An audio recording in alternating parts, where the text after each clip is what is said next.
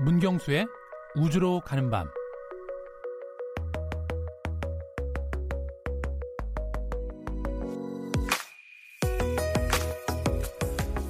늦은 밤이죠. 곧 잠자리에 들어야 할 이 시간에도 지구 반대편 어딘가에서는 중력을 거스른 채 힘차게 우주로 솟구치는 로켓이 존재합니다. 물론 로켓 위에 탑재된 우주선에는 우주인들도 타고 있을 겁니다. 우주인이 탄 로켓이 발사되는 모습은 참 멋지기도 하지만 위험이 큰 만큼 가슴 졸이고 볼 때가 참 많습니다. 우주에 다녀온 우주인이 수백 명에 달하지만 로켓 위에 실리는 우주선은 여전히 화약고만큼 위험합니다. 하지만 이제 그 걱정을 좀 덜게 됐습니다. 스페이스X가 사상 최초로 발사 중 비상 탈출 실험에 성공하는 쾌거를 이뤘기 때문인데요.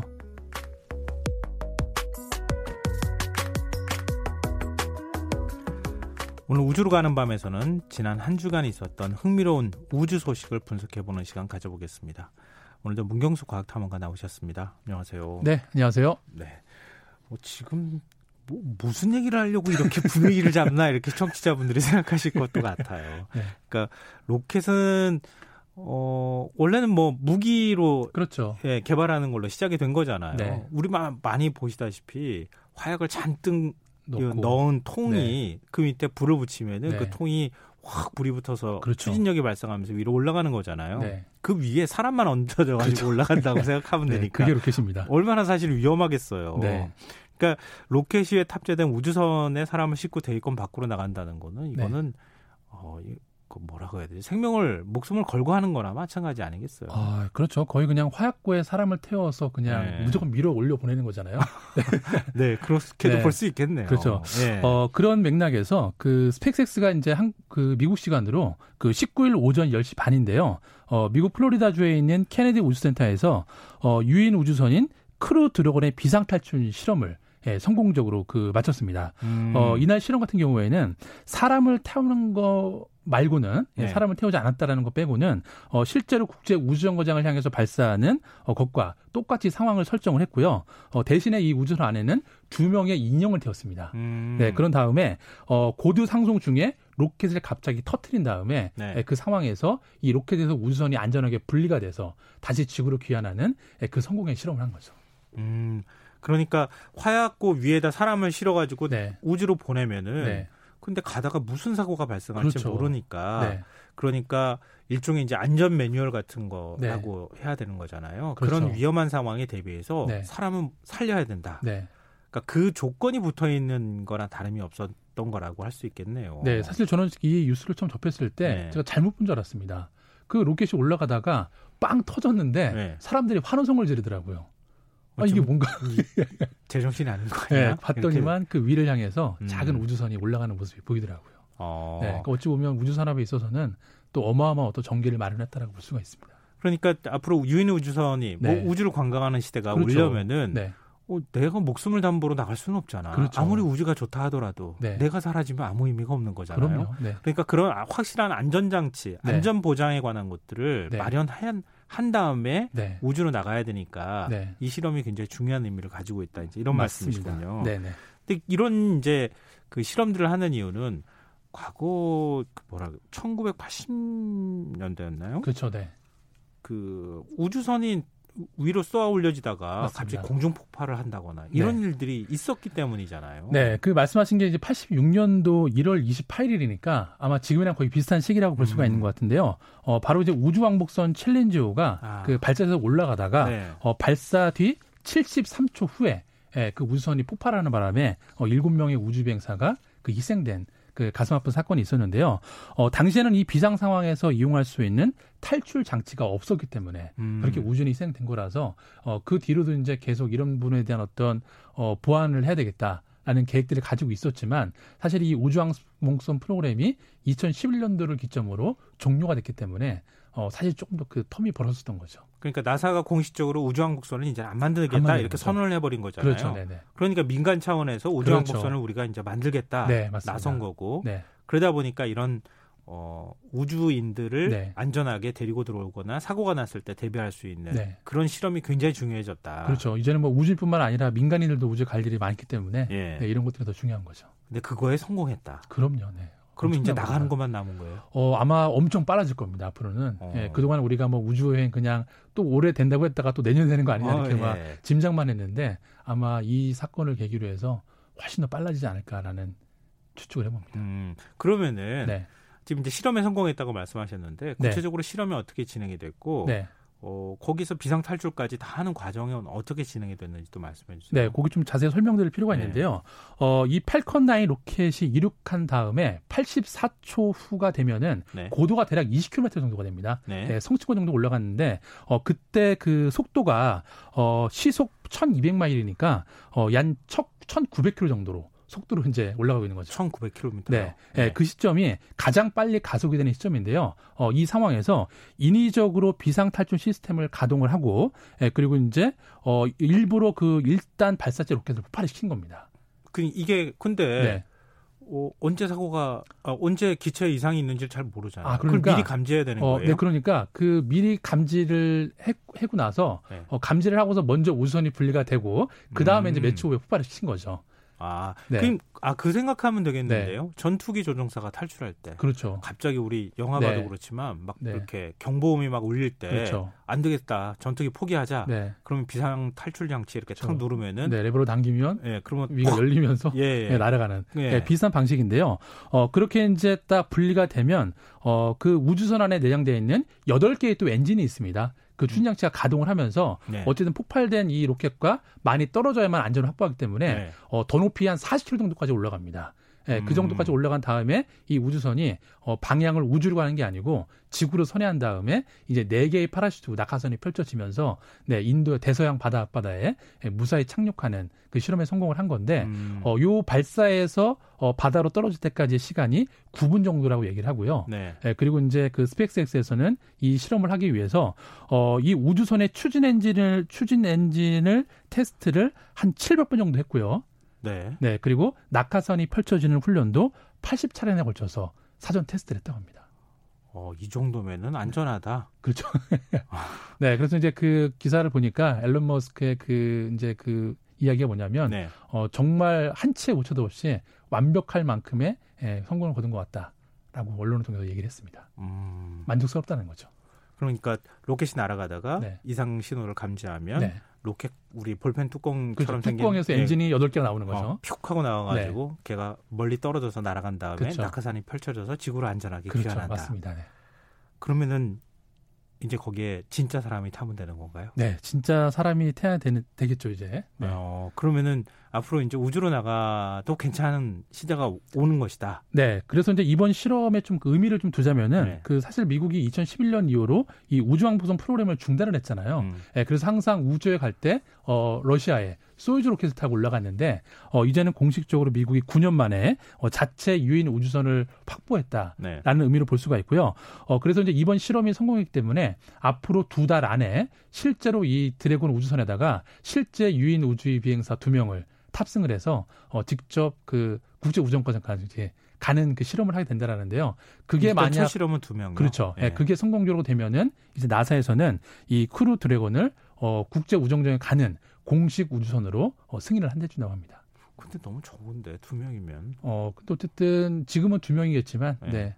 앞으로 우주선을 더 키워가지고. 네, 뭐 네 명도 갈 수 있겠고. 아. 네, 또 달에 가는 그중 프로그램은 또 여섯 명이 탑승을 한다고 하니까요. 네. 네, 좀 더 크게 늘리겠죠. 근데 얼마 전에 나사가 국제 우주정거장에 네. 뭐 호텔을 짓겠다 이런 발표를 네, 했었죠. 그 그러면 이렇게 두 명씩 계속 날른 호텔에 묵고 난 다음에 네. 또 승객들 태우고 또 다시 되더라고 이걸 반복해야 되는 거예요. 네, 공교롭게 또 이 로켓 그 비상탈출 실험에 성공한 다음에 이 보도가 나와서 네. 아 이제 본격적으로 나사가 이제 수익 사업을 하는 거 아니냐 이제 얘기를 많이 들었는데 어 실제로 이제 그 나사가 27일입니다. 네. 네, 바로 이틀 전인데요. 어 이제 올해부터 국제 우주정거장을 민간인한테 개방 개방을 하겠다 라는 계획을 미리 발표를 했기 때문에 음. 어 실제로 이제 그 휴스턴에 있는 신생 우주 기업인 엑시엄 스페이스라는 기업이 있는데요. 네. 어, 이 기업이 바로 우주 정거장에 우주 호텔을 짓는 그런 공식 업체로 선정이 됐다라고 발표를 한 건데요. 음. 어, 근데 이 엑시엄이라는 회사가 어, 이 어, 회사의 그 CEO가 실제로 국제 우주 정거장에서 매니저로 그 활동을 했던 사람이라고 합니다. 음. 네, 그렇기 때문에 그런 경험을 토대로 이런 호텔을 짓겠다라는 거죠. 호텔은 어떤 모양인 거예요? 우리가 뭐 영화 같은 데 보면은 네.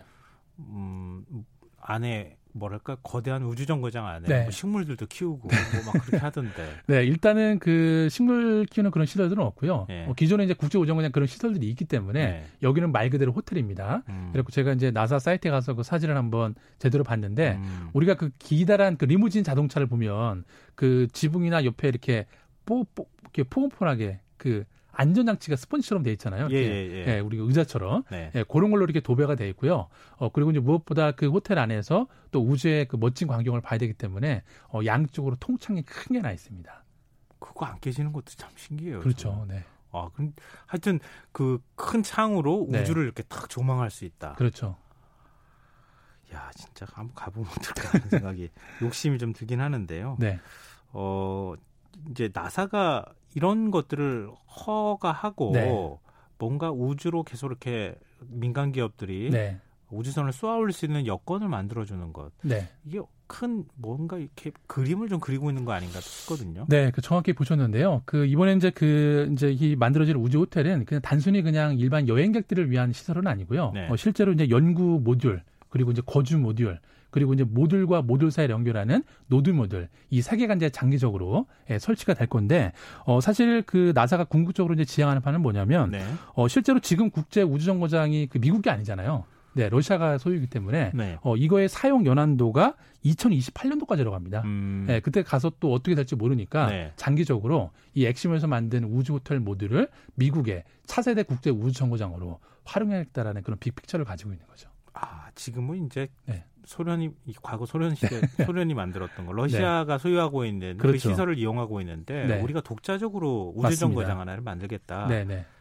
민간 기업들이 좀 져달라, 그렇죠. 지어달라. 네, 맞습니다. 이렇게 또 얘기가 될 수도 있을 것 같은데 네. 이거 실어 날려면은 엄청나게 많이 왔다 갔다 해야겠는데. 네, 장비가 막 그렇죠. 장비도 많이 들어갈 거고 네. 일단은 이제 가장 빠른 첫 번째 모듈이 어 2024년도에 네. 네 올라간다고 하니까 뭐 그리 먼 이야기는 아닌 것 같습니다. 뭐그 다음에 부지런히 그렇죠. 날라가지고 네. 하나 하나씩 우리 그 조립하듯이 네. 계속 하나 하나씩 조립해 나가다 보면 완성이 네. 될 것이다 이런거예요. 네. 근데 미국 시간으로 어제였었죠. 스페이스X가 인터넷용 인공위성 발사에 성공했다. 근데 이게 인터넷용이 네. 우리 지상으로 쓰는 인터넷용이 아니라 우주에서 쓰는 인터넷이라면서요? 어, 전, 이 공식적인 그 이제 그 프로젝트명이 뭐 네. 스타링크라고 그래서 네. 우주 인터넷이라고 명명을 하긴 하는데요. 네. 네, 궁극적으로는 어, 이 지구의 모든 공간을 인터넷이 안 들어가 안 들어가는 것이 없게 예, 다 그냥 그 감싸겠다라는 거죠. 아, 그럼 지구 지상에서 쓸 수 있는 그렇죠. 인터넷이었어요? 네, 1차적으로는 이제 지상에서 지구에서 쓰는 거고요. 네. 어, 그게 조금 더 발전하게 되면은 아무래도 이제 뭐 국제 우주항 선원의 궤도 안에서 있는 또 우주선들끼리에서 사용할 수 있는 네, 그런 인터넷 모듈로까지 확장이 될 겁니다. 근데 지금도 다 쓸 수는 있지 않나요? 아닌가요? 지금도 쓰는데 아, 어쨌든 이제 우주 같은 경우도 좀 인터벌 시간이 있고요. 네. 그리고 이제 지구 같은 경우도 아무래도 뭐 오지나 이런 것들은 아직은 인터넷들이 뭐 제대로 들어가지 않기 때문에 네. 어, 그런 인터넷이 어, 결핍되는 지역을 없애겠다라는 거죠. 완전히 없애겠다. 네, 그럼 공짜로 해주는 건 아니고? 어 절대 공짜로 아니겠죠. 아, 네, 그래서 이제 네, 그래서 이제 올해 같은 경우도 네. 그 이번 달에만 두 번 쐈습니다. 네. 네, 두 번을 쐈고요. 그래갖고 이제 지금까지 총 어, 약 200개 정도의 위성을 지금 일단 올렸고요. 음. 예, 그리고 궁극적으로 어, 이 지구를 전체를 커버하는 이 인터넷 서비스를 만들려면 어, 인공위성이 400개 정도는 올라가야 된다고 합니다. 400개요? 네, 그러니까 그지만 절반 좀 온 거죠. 어, 그럼 하나 우주선 한 번 쏠 때 여러 네. 개를 넣어가지고 그렇죠, 여러 개를 넣는 거죠, 여러 아, 개. 여러 개를 넣어. 네, 이번에도 엊그제 발사한 것도 60개를 넣어서 네, 초수형 인공위성을 우주로 발사한 거죠. 오, 제가 언뜻 어디서 본 것 같은데 1,400개까지 올리겠다는 얘기도 있던데요. 네, 아마도 궁극적으로 좀 더 뭐 그 인터넷에서 속도라든지 여러 가지를 음. 고려했을 때는 많이 올라갈수록 좋겠죠, 일단은. 촘촘할수록. 우리가 언젠가는 스페이스X한테 인터넷을 기대게 되는 시대가 오지 않을까라는 생각도 드는데요. 아, 그렇죠. 뭐 우리한테 사용료 따박따박 받아가는 시대가 오는 그런 우리가 통신사에 내는 것처럼 이렇게 약간 좀 암울한 그런 생각이 좀 들기는 하는데요. 네. 근데 그 우주 인터넷망이 구축이 되면 네. 이것도 특정 회사가 그걸 인터넷망을 구축한다. 네. 이, 거는 요즘 우리 뭐 해킹도 많이 당하고 그렇죠. 하잖아요. 보안 이슈가 또 있겠죠. 약간 불안, 불안하기도 하잖아요. 지난번에 뭐 미국이 네. 중국을 견제할 때 썼던 네, 카드도 네. 그거였었잖아요. 네. 중국한테 서버 그 5G 서버나 이런 것들을 네, 네. 이용을 하게 되면 우리 정보가 다 빠져나가는 거 아니냐 뭐 그렇죠. 이런 얘기 했었는데 전 세계를 미국이 다 감시하는 시대가 오는 거 아니에요? 아, 어떤 그런 이제 어떤 국가적인 것까지는 잘 모르겠지만 그 일단은 이제 이렇게 우주 인터넷망을 구축을 하려면 그 말씀하신 것처럼 뭐 수천 대의 위성이 지구를 예, 감싸고 있기 때문에 네. 아마 우주 쓰레기 문제가 가장 큰 화두로 지금 거론이 되고 있습니다. 음.